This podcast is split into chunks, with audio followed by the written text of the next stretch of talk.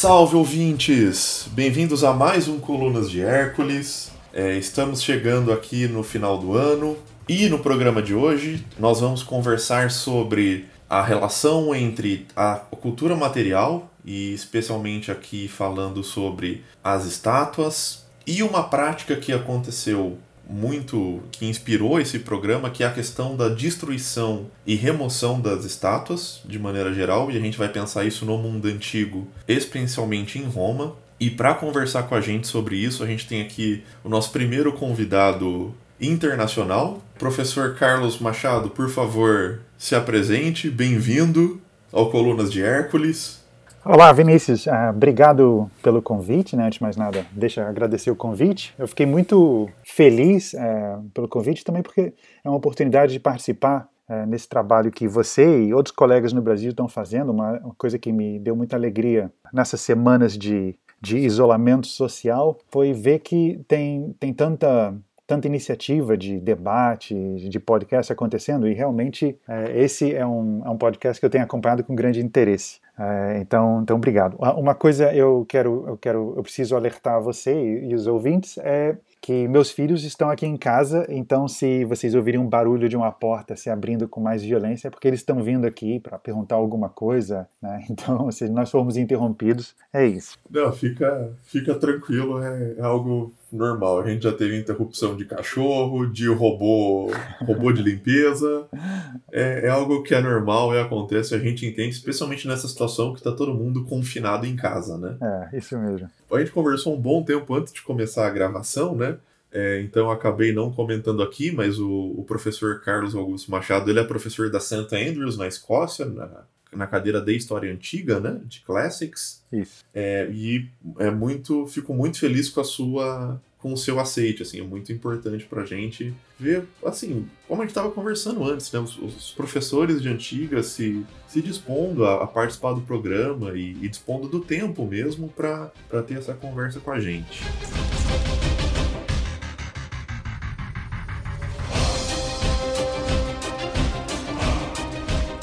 Bom, eu acho que a primeira coisa que a gente tem que começar a, a pensar aqui e pensando de maneira geral, é justamente começar a pensar qual que é a função de uma estátua, né?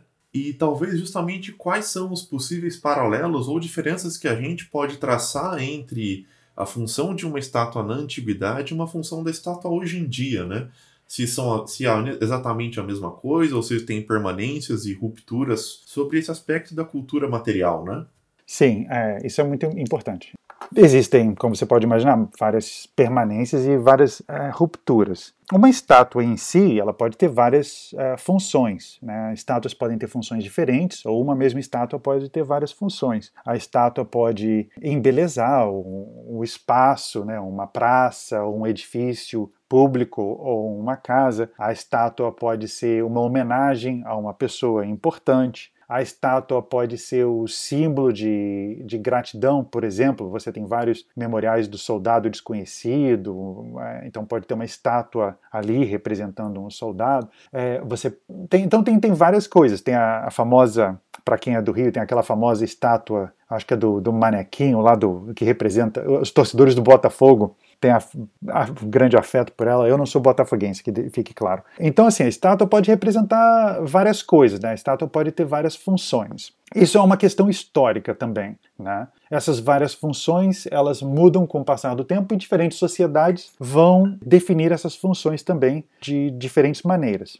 Uma coisa que tem que ser, que tem que ser relembrado é, é o seguinte, né? a estátua, ela é um objeto, assim, ela tem uma materialidade, então assim, ela não é um, um signo uh, vazio que a gente pode atribuir qualquer significado a ela, né? Se você tem uma estátua de um imperador romano, é uma estátua de um imperador romano, mas ao mesmo tempo é, ela tem a própria temporalidade dela. Ela né? tem a temporalidade dela e, e, e, as pessoas interagem com essas estátuas de maneiras diferentes. Então, assim, na verdade, uma das coisas é, mais fascinantes para quem estuda estátuas hoje em dia é levar em consideração essa pluralidade de usos e de funções que as estátuas têm. Sim, com certeza. E, claro, a gente está falando aqui sobre especificamente sobre estátua, mas isso é uma coisa que se abrange para a cultura material de maneira geral, né? Sim. Acho que isso é uma coisa que é, é importante deixar claro. Sim, sua estátua faz parte da, de uma da, da, cultura material, né? E isso é uma coisa importante. No, no caso, você, você quando fez a pergunta, não sei se acho que você estava pensando mais no caso da, das sociedades antigas, né, de Grécia e de Roma. Você vai ver isso no caso de, das sociedades gregas e romanas. É, as estátuas elas aparecem, né, elas são, são as estátuas que, que, que, são produzidas, que são consumidas, né, são colocadas pra, em exposição, elas têm, têm vários papéis. E os textos né, que descrevem a, a maneira como as pessoas reagem a essas estátuas, os textos enfatizam isso também, né, que as pessoas vão, vão, vão interagir com essas estátuas de, de maneiras diversas. Né, mas a gente pode é, explorar isso mais um pouquinho. Talvez uma coisa que é importante é, se pontuar, e em termos de diferença entre o mundo antigo e o mundo moderno, é que a própria concepção de mundo público e quem pode fazer as alterações físicas nesse mundo público são completamente diferentes, né? Sim, isso é completamente diferente, sim.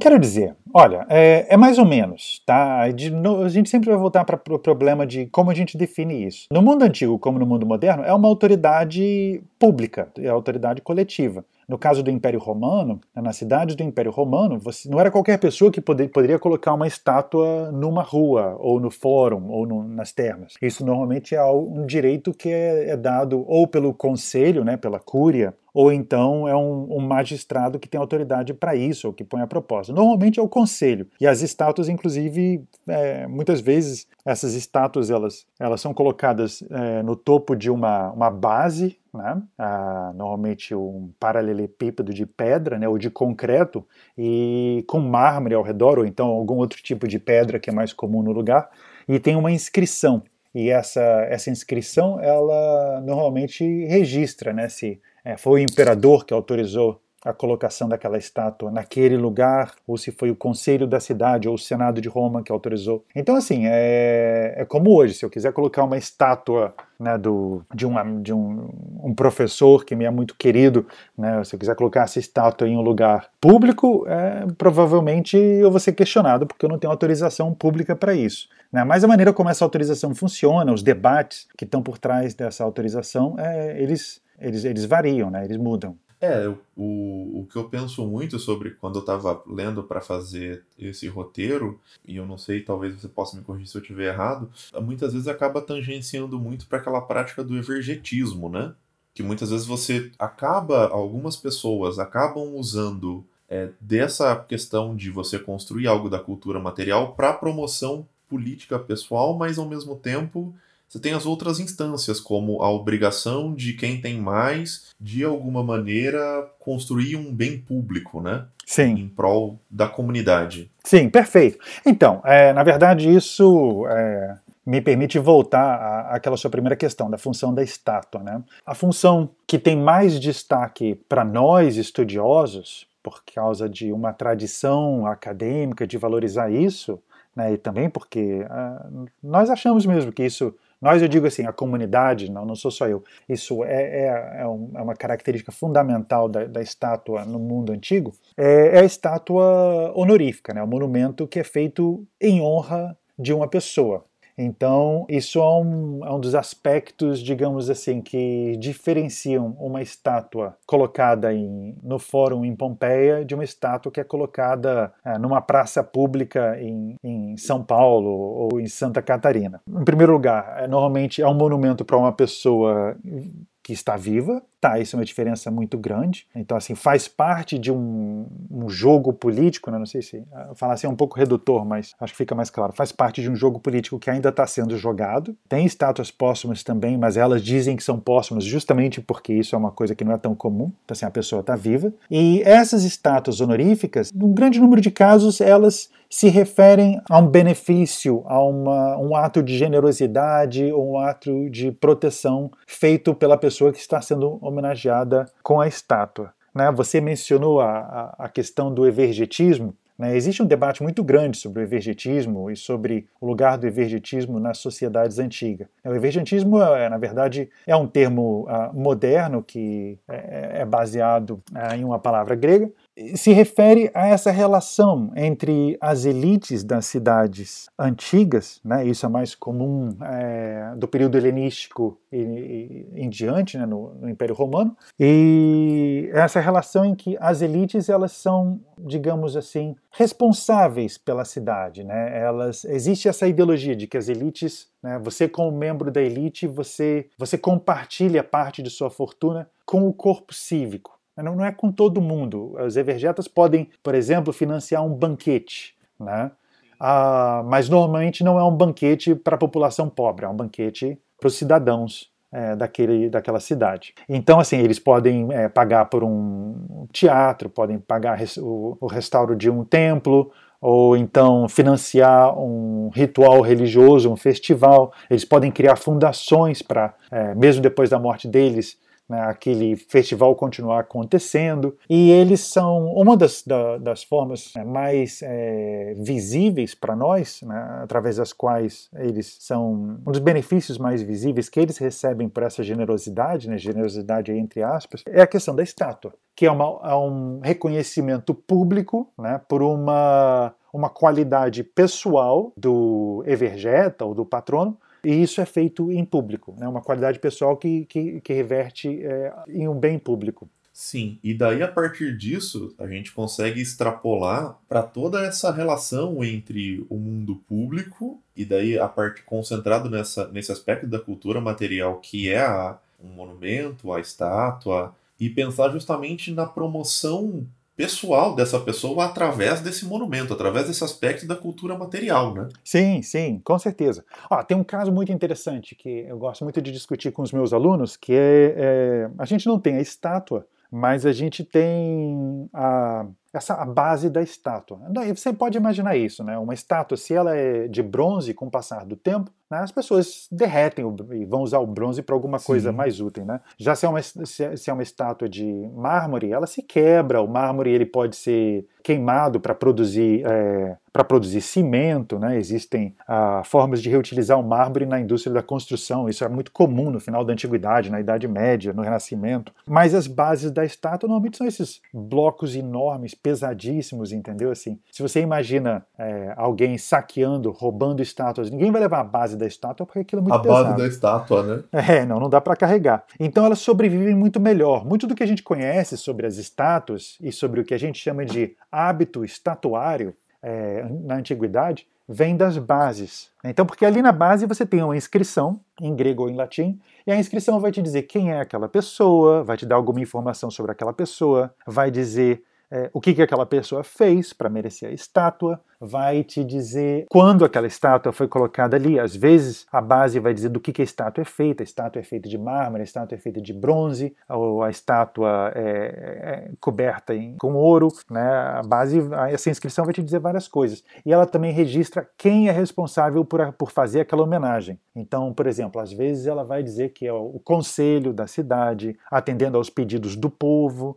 Né? Às vezes vai dizer que é o governador da província. Então, esse é um documento histórico fantástico, sabe? Porque pode ser quantificado, né? Você pode interpretar qualitativamente, mas também quantitativamente. Você pode ver quantas né, pessoas estão sendo homenageadas, de quais grupos, quais grupos estão homenageando. E uh, um exemplo que eu acho muito interessante é de uma, uma estátua de uma mulher, uh, Iunia Rústica, que é da, de uma cidade na, na Península Ibérica, Cartima. É uma estátua de 71 depois de Cristo. E é uma estátua que é em homenagem a ela, e ela fez, a estátua menciona que ela fez uma série de é, atos de generosidade na cidade. Ela pagou por um banquete, ela pagou por uma série de espetáculos, ela construiu né, um pórtico, né, ela, é, ou seja, uma área é, cercada por colunas, né, é, junto às termas da cidade, e a, a, inscrição diz que ela pagou por tudo isso. E aí o conselho da cidade votou a estátua para ela, e a inscrição diz: ela pagou pela própria estátua e ainda pagou pela estátua do filho que é, é, ainda é criança, e do marido que já é falecido. Ou seja, o conselho, o conselho votou todas essas, essas homenagens, né? e ela, que é de uma família muito poderosa, muito rica, ela paga por isso. Então, assim, é, é, interessante porque você vê, não é só a questão da, do orgulho pessoal dessa mulher, né? Assim, isso é uma coisa que a gente não tem como medir, né? O que a pessoa. Mas tem uma estratégia política aí, né? Você vê que o marido dela provavelmente é uma pessoa importante na cidade, ela ocupou um papel importante na cidade, e ela já está também fazendo a carreira do filho, né? Já está colocando lá Sim. o filho em um lugar público com uma inscrição que menciona todos os atos de generosidade que a mãe fez. Então isso é uma é coisa importante. que é exato, é uma coisa que então é, tem a ver muito com isso, com essa questão do evergetismo, que o evergetismo é essa relação é, fundamental que é, que anima as cidades não todas as cidades, né, ele não é comum em todos os lugares no mundo antigo, mas em várias partes do, do, do mundo mediterrâneo. Né? Ah, então as bases de estátuas estão ligadas a isso, você está certíssimo nessa. E eu acho que tem um outro aspecto sobre isso que a gente. Eu acho que é importante nós explorarmos antes da gente ir mais para frente no programa, que é pensar essa dimensão do, do evergetismo, ou para simplificar sobre essa relação entre quem tem mais, construindo bens, bens materiais ou bens não materiais para a comunidade, para além daquela perspectiva elitista de simplesmente um, um controle social maniqueísta, né? Sim. Isso é uma constante tensão e que não é simplesmente os mais poderosos controlando e dando migalhas para quem tem menos, é algo muito mais complexo, né? Com certeza, com certeza. A vida, ah, isso é uma coisa que vem, sido, é, vem sendo é, estudada assim, com bastante atenção por, por historiadores. É. O meu colega Júlio César é, Magalhães de Oliveira, da, da USP, publicou um livro importantíssimo sobre a participação popular nas cidades do norte da África. É sobre o final da antiguidade, mas é, ele ilumina isso muito bem. Ah, outros colegas também já, já estudaram esse tipo de, de tema. E a vida cívica antiga é uma vida é, é uma vida muito muito dinâmica, né? E você tem diversos grupos que fazem pressão. Às vezes isso aparece até no monumento, que é uma das coisas fantásticas, porque você tem é, inscrições, por exemplo, em que é, a pessoa, em que se diz que o povo povo pediu que fosse dedicada uma estátua na forma equestre, né? Que isso é uma honra in incrível, né? Sim. E só que o homenageado, isso é uma estátua da Itália. Agora eu não vou me lembrar dos detalhes, né? Quem, quando e onde, mas é uma estátua italiana. O, a, pessoa que foi, a pessoa que foi homenageada menciona, é, na a inscrição diz que ele recusou aquela honra e ele optou por uma estátua é, normal, ou seja, de uma, ele sendo representado em pé. Provavelmente isso aí está mostrando que tem uma tensão nas relações naquela cidade. Né? Essa é uma pessoa que tem um apoio popular muito grande e ele, ele não quer se não quer ser retratado dentro da ordem equestre.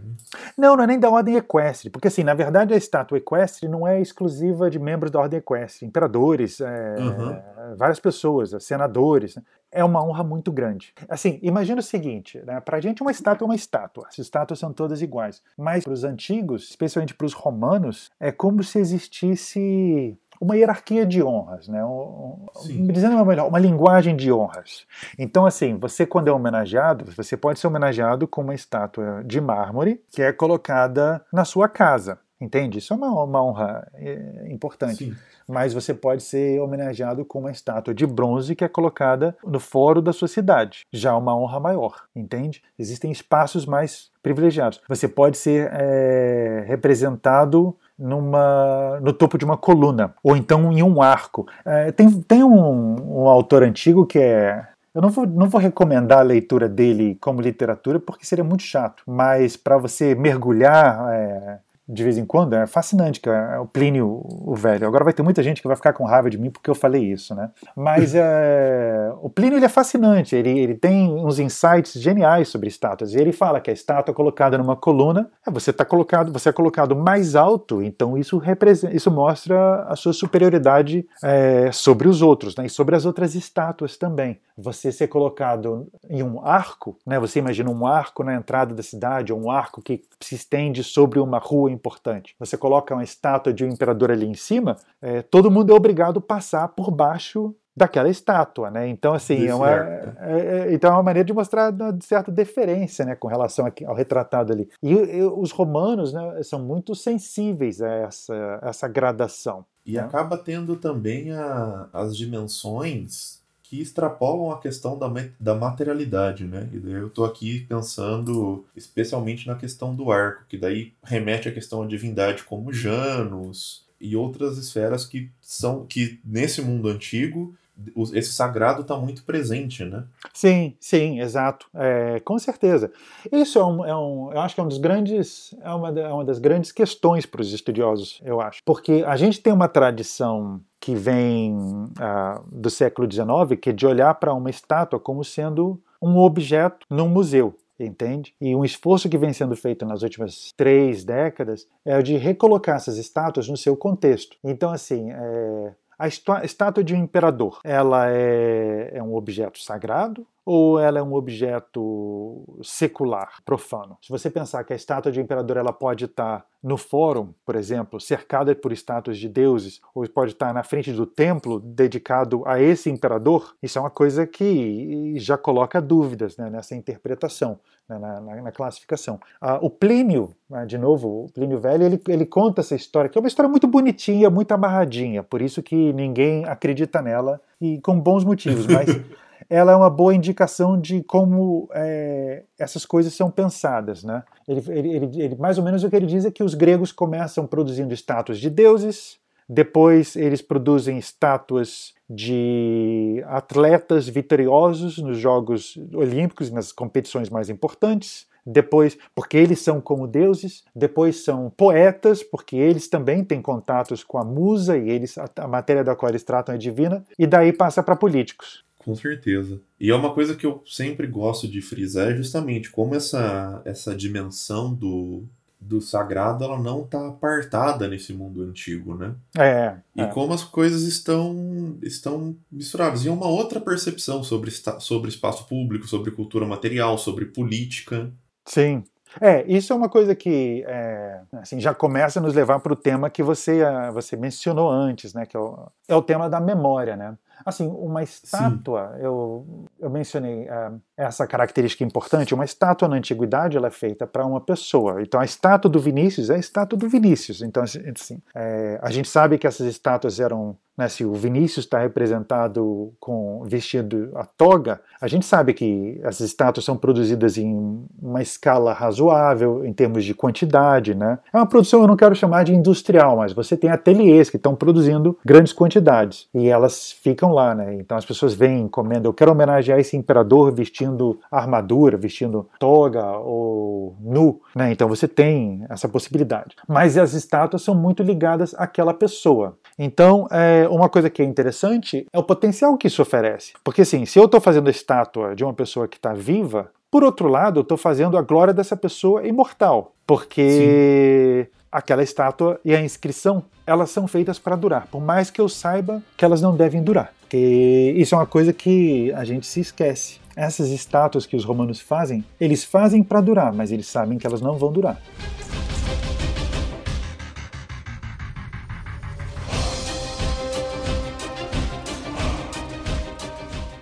retomando, como a gente, a gente já tinha falado aqui sobre a, a questão da construção, e agora a gente vai entrar nesse segundo bloco onde existe é, uma relação essencial entre a memória, a construção dessa memória que vem através dessa cultura material e a prática de destruição dessa memória, né?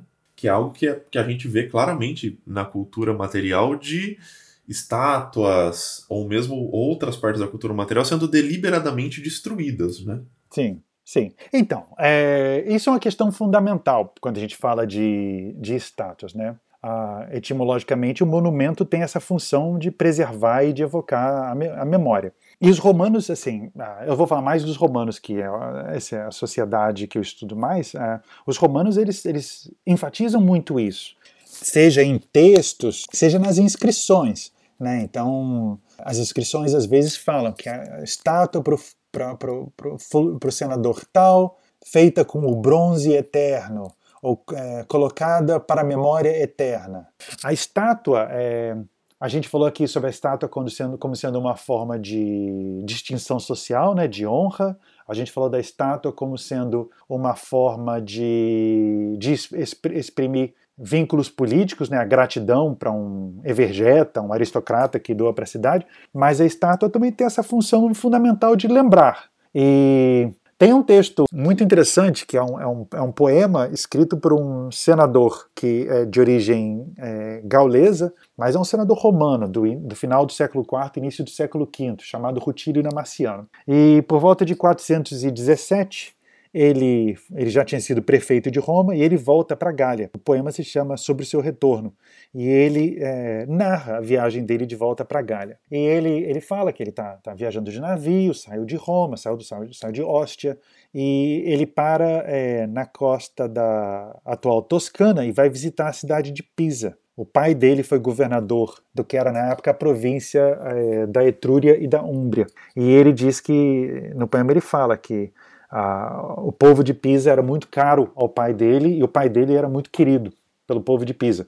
Então, que os habitantes da cidade vieram recebê-lo né, fora da cidade, andaram com ele até o fórum, e ele diz: Lá me mostraram a estátua do meu pai. E ele diz que as pessoas, os jovens, os idosos, as crianças, todos olhavam a estátua, com isso aprendiam as virtudes desse homem que já não estava mais entre eles. Né? E ele fala que a, aquilo, a, a memória do pai dele trouxe lágrimas a ele. Então a memória tem essa tem, tem, tem, aparece de maneira muito explícita nesses monumentos. Também aparece de maneira muito explícita o caráter político da memória, que é eles estão me mostrando a estátua do meu pai, quer dizer que eu quando estiver numa situação já sei que eu também tenho um vínculo é, especial com essa comunidade. Isso vale para estátuas de senadores romanos ou para membros das elites locais ou imperadores. Eu acho que um dos casos mais mais conhecidos sobre isso, é, e mesmo que tenha um, um, caráter anedótico, ele é válido, é quando o Plutarco está escrevendo lá a biografia do César, né? Uhum. Que ele coloca que durante o, o, funeral, salvo engano, da primeira esposa do Júlio César, é, ele leva pro, na, na procissão funerária, ele volta com as estátuas do Mário, né? Que tinham sido banidas pela época do Sila, de aparecerem em público. Sim. E daí o Plutarco, o Plutarco mesmo já faz análise de que ele está fazendo isso para se ligar à tradição, a, a, ao partido do Mário, né? E a sim. toda a tradição popular. Sim, então sim, também sim. tem essa dimensão que é muito clara mesmo para os antigos, né? É, é, é claríssima, é claríssima. Isso em funerais aparece de maneira muito, muito forte. Na verdade, assim, não são, especialmente no final da República, né, durante o período republicano e no final da República, é, normalmente são essas, é, não são as estátuas como nós as entendemos hoje, são, são máscaras, né, é, que representam os antepassados. E isso é muito politizado, porque como você lembrou, se o meu antepassado é Mário e Mário foi um, um agente político controverso que se envolveu em, em guerras civis e gerou oposição no Senado e acabou quase praticamente desgraçado, celebrar a minha memória trazendo as imagens desse antepassado é um, digamos, é uma declaração política, né? Você tem, tem toda a razão aí. A memória e a política andam juntas. Isso aparece muito assim, não só com estátuas, sabe? Assim, é uma coisa que é interessante, é Hoje em dia se, se, se, presta muita atenção nisso, como é que os romanos são, são cuidadosos em construir essas associações. Né? Então, por exemplo, Setímio Severo, que chega ao poder através de uma guerra civil em 193 depois de Cristo, né? depois de uma série de bons bons imperadores e um mau imperador que é o Cômodo, ele, ele muda o nome dele, ele muda o nome da família dele se associando a um imperador e depois ao outro, né? Então eles fazem eles fazem isso uhum. mesmo é muito interessante. Eu estava lendo o The Art of Forgetting, né? Da Harriet Flower. Sim. E ela frisa muito o, o quão fluido é a relação que os romanos vão ter sobre a questão da memória, né? Sim. Sim, é uma coisa que é. A memória é muito plástica. Se você for pensar, é, Vinícius, isso é um exemplo um pouco é, grosseiro. Mas a memória na nossa sociedade brasileira também é muito plástica, né? Só você ver o debate sobre a ditadura militar, por exemplo. Né? Não, eu concordo plenamente. Então, então assim, a, a, memória, uma das coisas interessantes sobre a, a, a memória é que assim, a memória não é né? A, a, memória ela, ela é o que a gente quer. Assim, o historiador tem um papel importante nesse processo, né? E para os romanos também, né? Mas os romanos eles eles, são, eles têm uma, uma, assim, uma coisa que se nota é que existe um entendimento muito sofisticado de como a memória funciona no mundo romano. Né? Eles têm noção dessas coisas. Né? Eles têm noção de que é, a memória pode ser apropriada de diversas formas ao mesmo tempo por pessoas diferentes. Sim, e eu vou aproveitar um paralelo que você fez com a questão do, do, da ditadura militar brasileira é que eu acho, e essa é uma leitura muito pessoal, isso é uma leitura minha do Vinícius, que a gente justamente tem essa plasticidade em relação ao, ao que foi o horror da ditadura militar, justamente porque a gente não tem uma política clara sobre, sobre a memória desse período. Uhum. Nós não criamos mecanismos fortes de memória. E o, o paralelo que eu faço com o mundo antigo é que, justamente, é pelo que eu li, é, o mundo antigo, especialmente aqui o mundo romano, é, ele não tem uma política fixa para lidar com a memória. Ele vai meio que julgando caso a caso, né?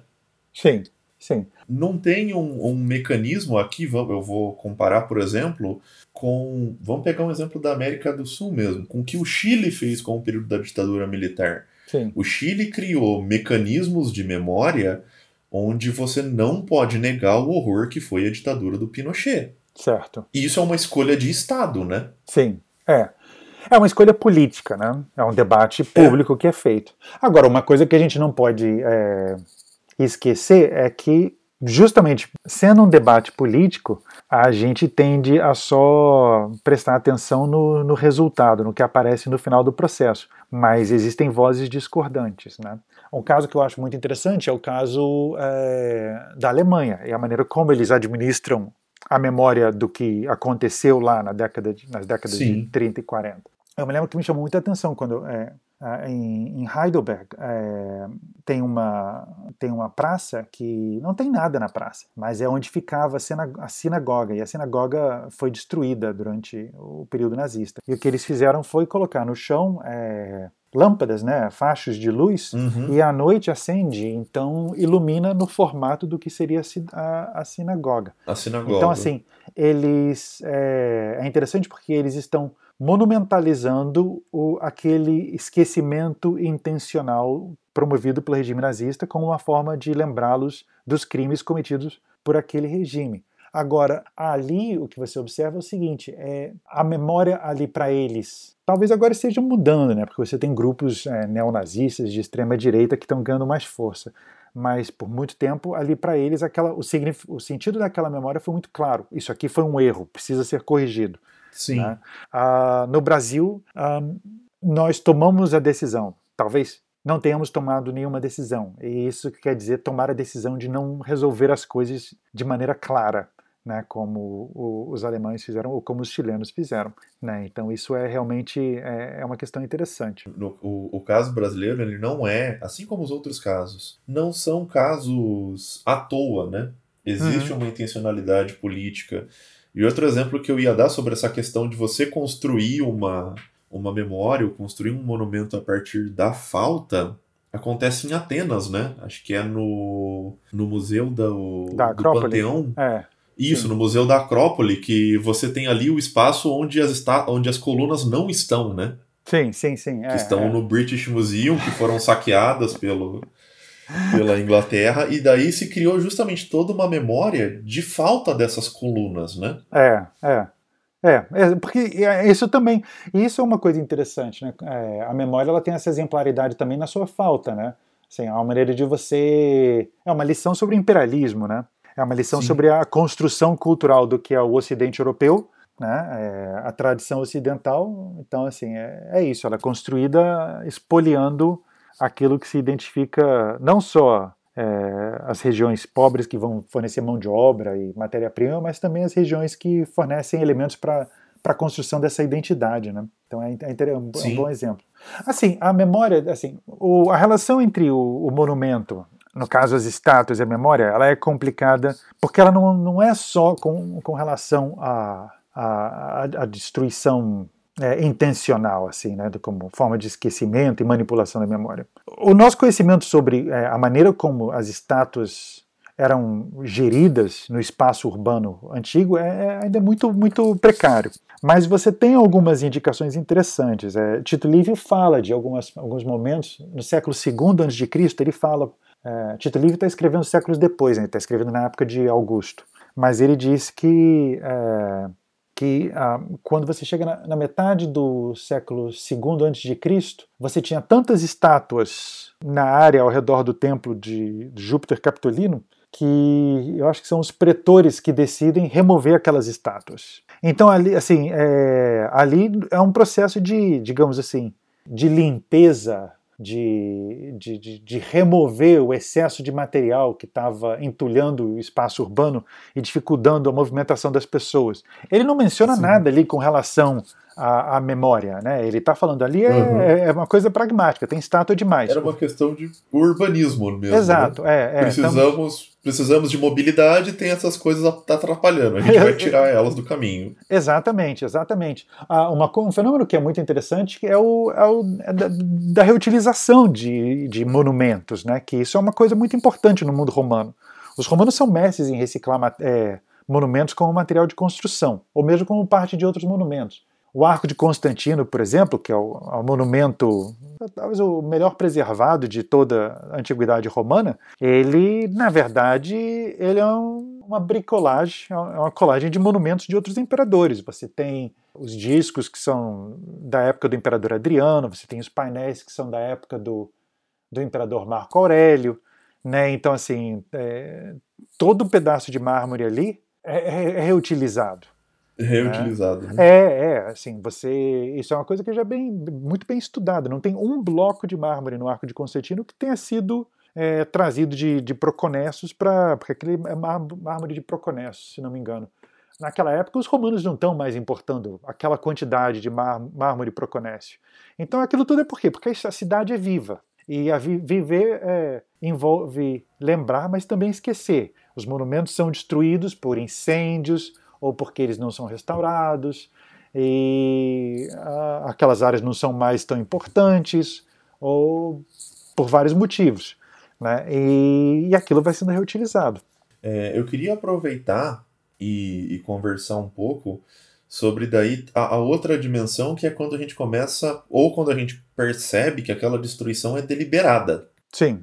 Que daí quando a gente vê, por exemplo, quando encontram, acho que encontraram, não lembro se foi no Tibre, em Roma, é, só a cabeça do que seria a estátua do Nero, é, ou quando você a gente encontra em algum monumento mortuário é, nome riscado, né? O nome uhum. apagado de alguém, ou a sobreposição de nomes, porque isso também faz parte, né?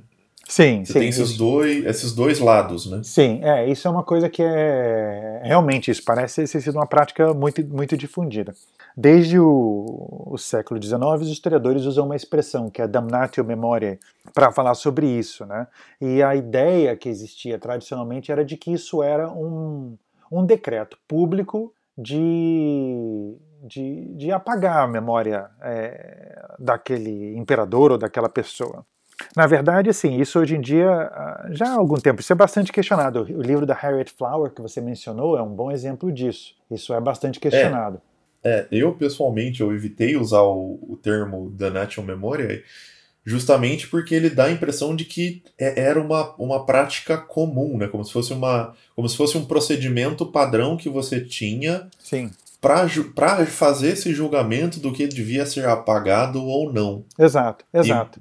E, e, sendo que, pelo que eu vi, muitas vezes a gente conseguia perceber que eram simplesmente, às vezes, um, um surto de uma vontade popular, que daí no livro ela fala muito sobre o caso de uma estátua da mãe do Nero, né? Sim. Durante o processo, quando Nero, é, depois que ele mata a Agripina, né? É.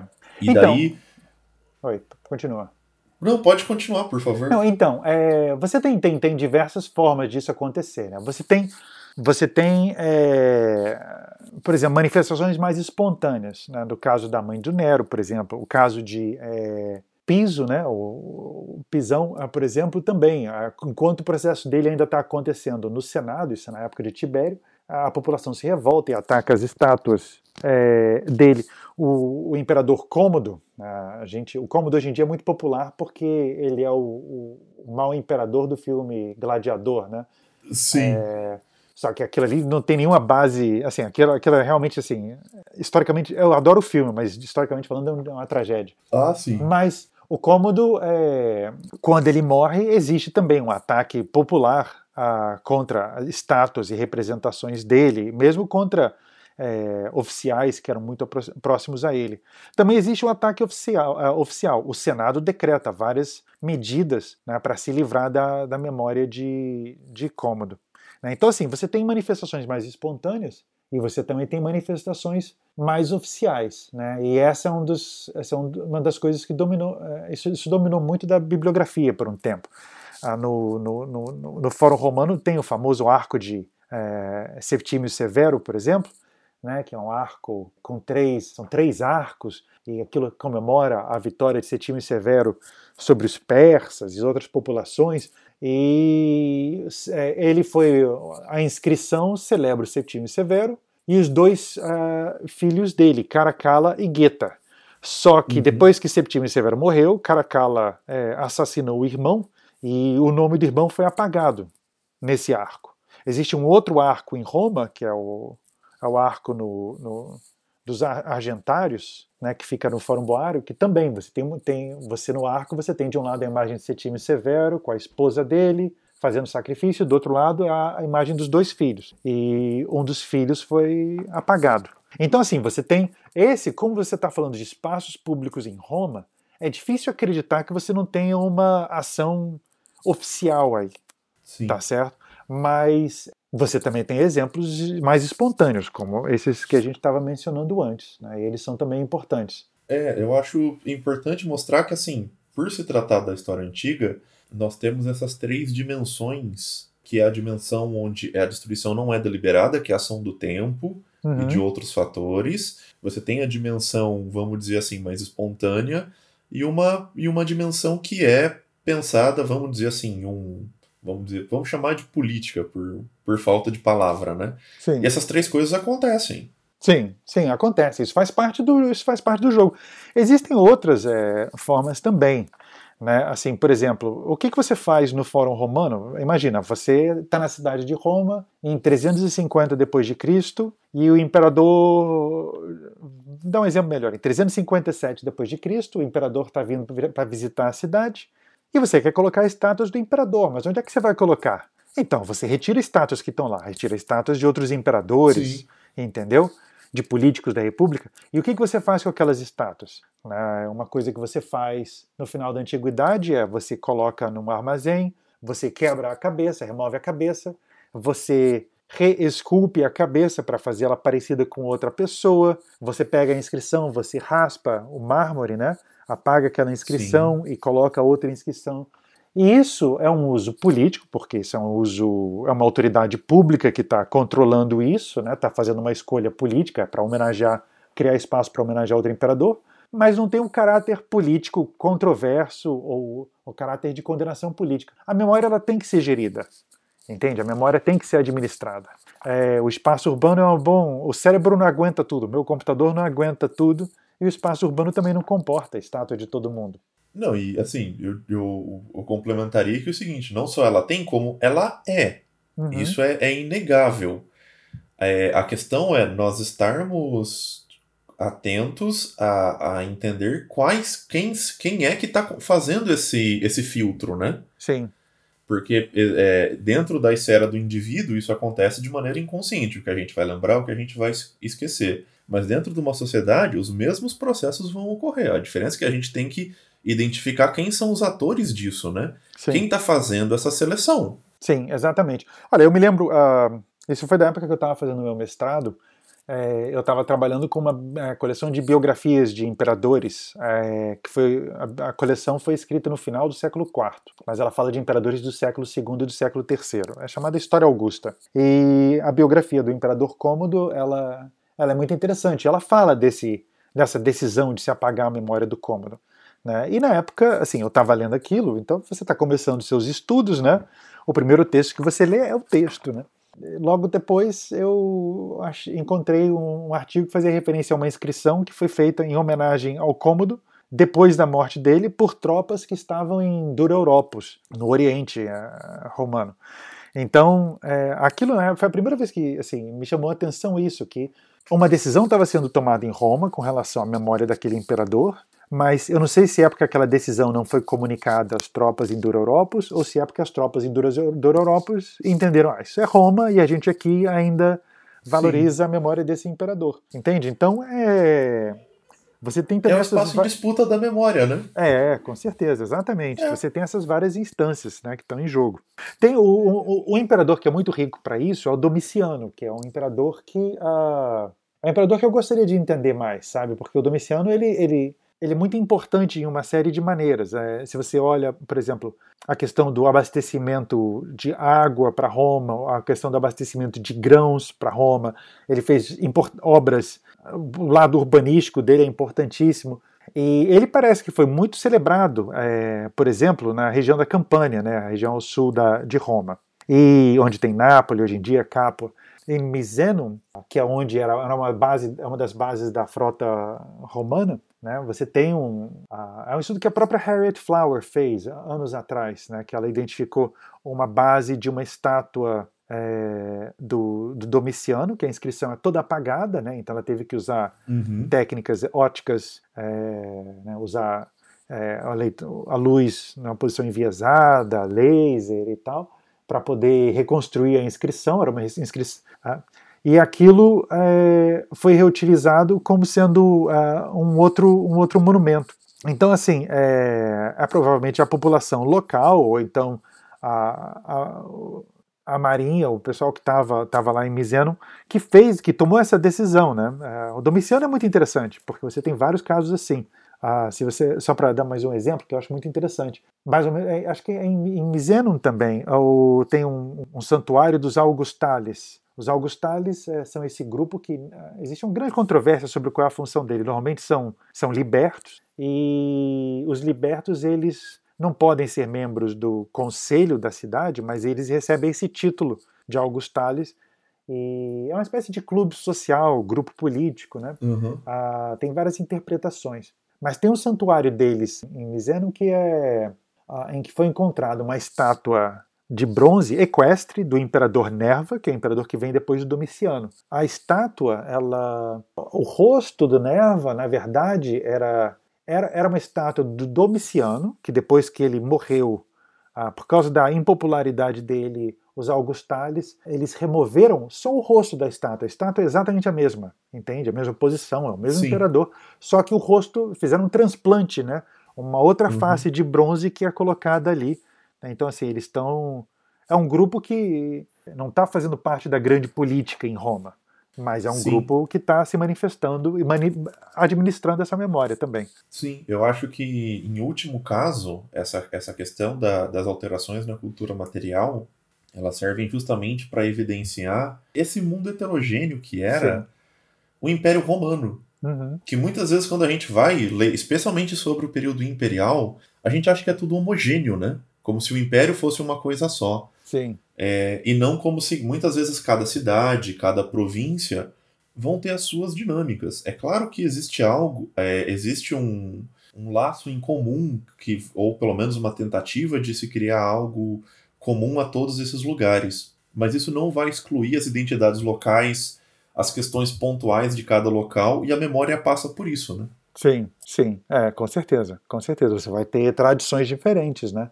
Isso, isso você vai. E, e não só porque diferentes comunidades vão ter diferentes configurações políticas, diferentes dinâmicas políticas, mas porque tem culturas materiais diferentes, né? Então elas vão tratar desse material de uma forma, de uma forma diferente. Assim, se tem uma coisa que a gente pode generalizar sobre a cidade do Império Romano é que é muito difícil generalizar qualquer coisa, né?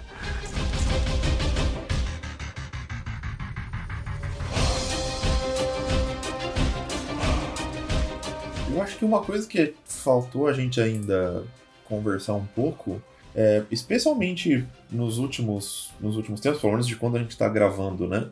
Tem acontecido é, uma efervescência justamente dessa prática de remoção de estátuas, né? Sim. Isso aconteceu um tempo atrás no Chile, é, no momento que a gente fala, está acontecendo muito forte nos Estados Unidos. É, mas se a gente for ver, tipo, isso a, a gente tem vários momentos da, da história. Né? Durante a, a, a, famosa Comuna de Paris, você vai ter uma, uma destruição massiva de monumentos também. É.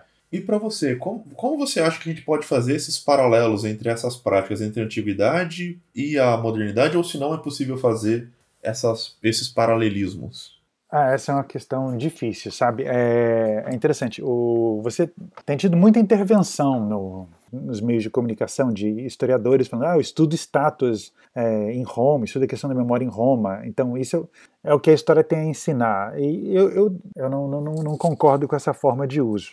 Eu acho que as uhum. melhores, uhum. é, as melhores discussões que eu li na imprensa brasileira sobre isso vieram de historiadores, mas não porque eles estavam tentando usar a história como a mestra da vida, mas sim porque eles estavam uhum. usando o treinamento que eles têm na disciplina da história e na produção da memória é, como sendo base para isso. Tem um artigo muito bom do Paulo Henrique Pachá, é, e acho que é do Tiago Krause, é, na, na época, a Tatiana Bina. O Pachá é um historiador da Alta Idade Média, a Tatiana Bina, que é uma arqueóloga publicou um artigo interessante numa revista portuguesa. Então, assim, eu acho que são, são pessoas que têm muito a oferecer. Assim, nós, como historiadores, especialmente historiadores de um passado mais remoto, temos a oferecer. Estabelecer paralelo é complicado, uh, por uma série de motivos, né? Uh, eu não sei agora se minha resposta vai fazer muito sentido, tá, Vinícius? Mas assim, é, em primeiro lugar, eu acho assim, é, em todos os casos que você mencionou aí, eu sou a favor de remover a estátua, jogar no rio Sim. e tudo. Então, assim, pessoalmente, eu sou a favor. Mas é de novo uma questão política, de como você vai. É, é um debate político, né? Como é que você vai decidir qual memória do passado vai ser, vai ficar em exposição, vai ser celebrada no espaço, entende? Um caso que é um, é um, é eu achei muito interessante isso. No início, no final dos anos 80, início dos anos 90, né, com a transição dos países do leste europeu, a transição deles para o capitalismo, né, eles tiveram que lidar com esse problema. O que, que a gente faz com todas as estátuas de Lenin e de uh, Stalin que a gente tem aqui? E eles procuraram várias soluções. E em, em Budapeste tem um parque das estátuas que é, é, fantástico. Eu não sei como é que é hoje em dia, mas é, antigamente ficava muito longe do centro da cidade, você tinha que pegar dois ônibus, era, um, era um inferno para chegar lá. Mas quando você chegava era quase como estar num museu de arte é, contemporânea, entende? Assim, aquelas estátuas espetaculares, sabe, grandiosas e tudo. Né? Então, assim, é, ali eu achei que foi uma solução muito interessante. De, eles removeram a estátua do espaço público, quando eles fizeram isso, eles, de certa forma, eles reconheceram essas estátuas têm uma valência política que é problemática. Então é, eles né, têm um momento político lá deles, então eles removeram essas estátuas do espaço público e colocam nesse parque. Eles desfuncionalizaram as estátuas e refuncionalizaram em outro lugar. As pessoas é, vão significaram, né? Exato. As pessoas vão lá visitar agora. Isso aqui é uma memória de um passado político nosso. Então, essa foi uma solução que eles, que eles encontraram, mas a decisão política deles foi muito mais administrada. Se você pensa o, caso é, daquele, eu acho que é Edward Colston, que aconteceu em, em, em Bristol algumas semanas atrás, né, em, uhum. quando em maio, ali é realmente no meio de um protesto, né? Sim. E você tem outras coisas, então, assim, é outra coisa que está em jogo. Uma outra coisa que está em jogo é que faz essa transposição do, da prática romana para o presente, né? essa, essa, essa, essa, comparação rica, mas ao mesmo tempo uh, complicada, é o fato de que os romanos normalmente dedicavam estátuas para pessoas vivas. Uhum. Entende? Então, assim, é, o ato de dedicar, eu acho que é muito mais uma coisa funcional daquela sociedade. Então, eu estou homenageando o imperador porque esse é o imperador, ou porque esse é o pai do imperador, que agora é o, é imperador reinante. E também, quando eu ataco a estátua, isso é um ataque ao imperador. Né? Em, 300, em 387 tem um caso interessantíssimo, foi muito estudado pela, por uma, uma colega uh, brasileira, a Érica da Silva, que está na Federal do Espírito Santo, que é o caso do levante das estátuas em Antioquia, uh, na uhum. Síria. E lá a população, uh, existe um aumento de. A gente não é muito bem informado sobre qual, quais impostos que tiveram aumento, mas tem um aumento de impostos e a população, no meio dos protestos, se volta contra as estátuas do imperador Teodósio e de membros da sua família. As estátuas são destruídas e tal. Aquilo é uma ação política muito imediata, muito concreta. Né? A gente não tem imperador, até porque Antioquia é uma cidade que, em que a corte, até aquela época, ainda a corte frequentava muito. Então aquilo tem uma Sim. imediaticidade política muito grande. É, o, o que eu consigo pensar enquanto paralelo é justamente entender é, essa prática de destruição da, da estátua, especialmente quando a gente está pensando nesses casos que a gente vê claramente que acontece na efervescência de uma, de uma manifestação ou um ato que é político, uhum. que é justamente a questão do descolamento do reconhecimento da memória por aquelas pessoas, né? O quão elas não se sentem representadas naquela cultura material que está sendo glorificada. Sim, então, é exatamente. Era aí que estava uh, fazendo essa volta toda, eu queria chegar até aí. É, no caso de Antioquia, a população está reagindo contra o imperador que está ali, entende? E tem a ameaça de que ele vai punir a cidade. É, então, assim, você fazer uma transposição imediata desse caso para o caso do Colston em, em Bristol, não dá para fazer. Agora, tem outros elementos complicadores aí, né? Porque a estátua do Colston é, é uma estátua que foi colocada numa praça pública, é, não sei quantos, 100 anos, décadas depois que ele faleceu. É uma estátua que foi mantida e várias, e, pelo que eu entendi, várias vezes se debateu remover essa estátua do espaço público em Bristol e o conselho lá da cidade sempre decidiu que não queria. Então, assim, ela já era um objeto de polêmico, contencioso, né? é, é, polêmico. E defender, manter a estátua do Colston, né, dizendo que isso é a nossa história e esse é um benfeitor da cidade, né, sabendo, uh, ao mesmo tempo em que se sabe de onde veio a fortuna dele, é uma decisão política, né? É uma decisão Sim. muito problemática. Você está defendendo a memória de um, de um, escra... um comerciante de um traficante de escravos, né? Sim, e só um pequeno complemento que eu acho que é, é muito importante frisar e honestamente foi um dos uma das coisas que me motivou a, a te procurar e gravar esse episódio é justamente desmontar esse argumento que foi muito usado, acho que mais do que lá, mais lá fora do que no caso chileno, que é não, olha, nós estamos apagando nossa história. Não. Monumentos não são os lugares que a gente preserva a nossa história. Os monumentos é a, é a reflexão da cultura material que a gente glorifica pedaços da história. Sim, Certo, exato. É, eu concordo, especialmente porque você colocou essa última frase. Então, assim, os monumentos, Sim. eles, eles é, preservam a história, mas eles preservam uma história. É uma decisão política, Sim. entende? Eu acho que diferentes grupos vão escolher outras diferentes formas de fazer isso, tá? Mas dizer que quando você destrói uma estátua ou você destrói um monumento, você está apagando a história de um lugar, não, isso não faz sentido. Normalmente esse é um argumento é, que é usado.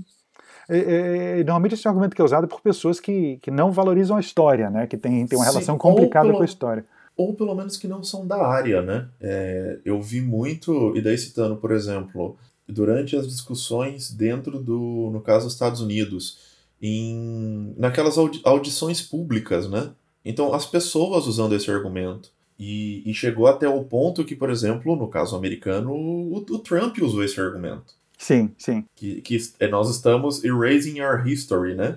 Então, e eu por a... isso que eu acho que é importante nós, enquanto historiadores, colocar o nosso, a nossa opinião em relação a isso. Né? Sim, eu, assim, eu acho que são duas coisas diferentes. Cidadão de extrema direita que diz que não se pode destruir a estátua de um bandeirante porque aquilo é a memória da sua cidade, né? Ele está assim, uhum. ele, ele fala isso aqui é a nossa história.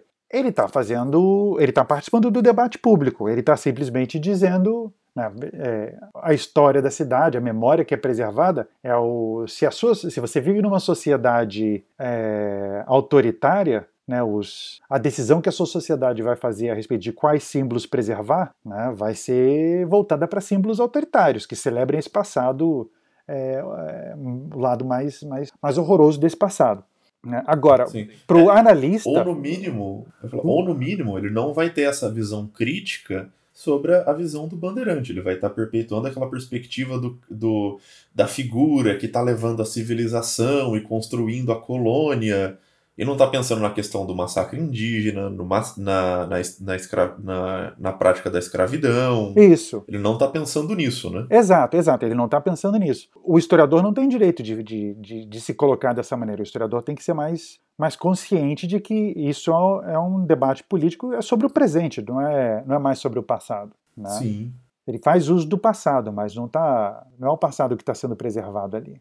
Com certeza, eu acho que, para mim, é, de todo esse movimento que aconteceu, é, o exemplo mais, mais evidente, mais escancarado disso é o caso das estátuas no sul dos Estados Unidos sobre a Guerra Civil Americana, é, muitas vezes comemorando seja o General Lee, seja outros oficiais, que na verdade são, são da época da, da Jim Crow Laws, né? Sim, exato. Eu acho que esse é o exemplo mais escancarado sobre como nós vamos se apropriar do passado para mandar uma mensagem muito clara hoje para uma população específica, né? Exato, exato. Eu acho que é aí que o, assim, Acho que o historiador é sempre qualificado para participar dessa discussão, porque o historiador é alguém que trabalha com a questão da memória e da produção do conhecimento sobre o passado. Mas eu acho que o historiador da antiguidade, ele aí também tem um, um papel importante a cumprir, que é de mostrar, assim, é, esse é um debate político. Cada sociedade Sim. vai desenvolver de uma maneira diferente, mas não vamos agora transformar isso, não vamos usar o passado para legitimar essas decisões, é a primeira coisa. E a segunda coisa é, não vamos também imaginar que o passado é imutável, porque não é. Né? O passado está em construção. Estava em construção pelas pessoas do passado, e está em construção pelas sociedades do passado, e está em construção por nós, historiadores. Sim, e especialmente essa questão de lidar com, a, com, com o passado mediado pela cultura material tem paralelos em outras sociedades, em outros lugares do tempo, né? Sim. Eu acho que esse é o nosso é o nosso papel e especificamente é foi o objetivo desse episódio, né? Sim. Mostrar que a, a memória é, é, algo, essa, ela é plástica, como você coloca, como a, a Harriet Flower coloca, e que diferentes sociedades vão criar explicitamente mecanismos para lidar com isso, ou não vão criar esses mecanismos, mas vão julgar de alguma maneira. Isenta ao passado nenhuma sociedade é. Exato. Exato. É, isso é importantíssimo, né? Esse é um dado importantíssimo. E isso é uma das coisas que, assim, é uma das contribuições que, que a história com certeza traz para o debate. Né? Essa, essa consciência de que uh, o passado nunca é neutro, né?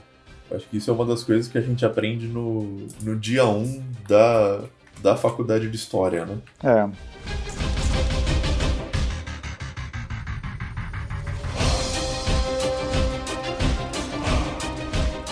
Bom, professor, acho que a gente pode ir se encaminhando aqui já para as conclusões, né?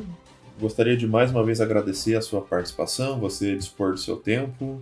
É, a conversa foi, foi fantástica, então queria deixar aí o, o microfone aberto para você fazer mais algum complemento, trazer algum fechamento que você queira e pedir alguma dica cultural que você queira deixar, pode ser indicação de livro, de documentário, de filme, de artigo, do que for, por favor, fique à vontade. Olha, é, eu que agradeço, tá, Vinícius? Assim, foi um, foi um prazer mesmo. É raro ter, ter oportunidade de, de discutir esses temas assim de uma maneira assim tão, tão, tão interessante, né? Normalmente uh, isso acontece na sala de aula é muito interessante ou num congresso, no, mas assim poder discutir uh, de um jeito que é informal, mas também informado é, é um privilégio, né? E eu me coloco assim à disposição, assim o que você se, eu, se alguém tiver alguma dúvida, alguma alguma questão, quiser discutir alguma coisa, entre em contato. Eu não sei se você coloca o, o, o e-mail uh, dos, dos, entrevistados na, na, na página do, do, podcast, mas se você colocar. Ou então, se, se você pessoa... quiser, eu posso pôr. Pode, fica, fica a seu critério. Fica à vontade se quiser colocar. É, também não, não, é difícil me achar é, na internet com o Google. A outra coisa é você falou sobre o Dicas culturais. Essa é uma boa pergunta. Existe muita coisa sobre a questão da memória e do esquecimento. Um livro que me marcou muito sobre isso foi um, um livro do, um, do Orhan Pamuk chamado Istambul, em que ele fala sobre a, a infância dele e a juventude dele em uma cidade em que a questão da, do passado é, e do esquecimento né, é tão, tão, tão central. Né? É, aquilo é, foi uma coisa, é é um, foi um livro que me, me, me, me chamou muita atenção e eu recomendo porque é excelente literatura e é, e é, é uma viagem fantástica a uma cidade que normalmente a gente não, não, não se você não é um historiador da antiguidade tardia ou um bizantinista, é, você não, não, não, presta tanta atenção. É, eu, mais uma vez, queria agradecer a minha dica vai ser um pouco mais. Não vai, necess... não vai ser específica sobre a questão da memória, mas eu acho que vai ser uma das coisas que a gente tocou aqui, que é a questão do evergetismo, que eu vou recomendar a obra do Paul Vane, Pão e Circo, onde ele vai justamente dar a base para toda essa discussão que a gente. Uma das bases para toda a discussão que a gente teve aqui, né?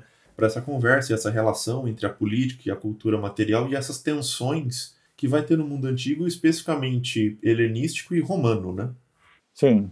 É, se você está tá pensando em questão bibliográfica, o livro do Paul Vane é um clássico, né? É, eu acho que ele nunca foi traduzido para o português, mas é... Foi. Ah, foi? Ah, que ótimo. Então é... Foi. Inclusive, eu tenho uma edição dele aqui, toda bonitona. Acho que foi pela editora da Unesp, se eu não me engano. Putz, que ótimo. Mas você eu vê... deixo o link certinho. É, Essas... mas é, traduziram há pouco tempo. Ah, tá. É porque essa, esse não tinha quando eu morava no Brasil. O, um livro que é, tá, é em inglês, mas é, é muito importante, se chama Império da Honra, do uh, John Landon. É, é um estudo dessas práticas e da questão ele fala muito da questão da memória, mas ele fala muito da memória ligada à honra. É um livro é, fenomenal, é delicioso de se ler, assim, tem, tem várias anedotas, várias histórias interessantes e é uma análise muito inteligente, né? Também recomendo esse. O do Paul Vane, com certeza, para o é, apesar de ah, hoje em dia o Paul Vane ter muitos críticos, ninguém conseguiu escrever um livro que nem O Pão e o Circo, né? Vou aproveitar também e divulgar as redes sociais do, do Colunas de Hércules, o nosso Twitter, que é arroba Colunas Hércules, e o nosso Instagram, que é o Colunas de Hércules. Mais uma vez agradecer a sua participação, professor, e é isso.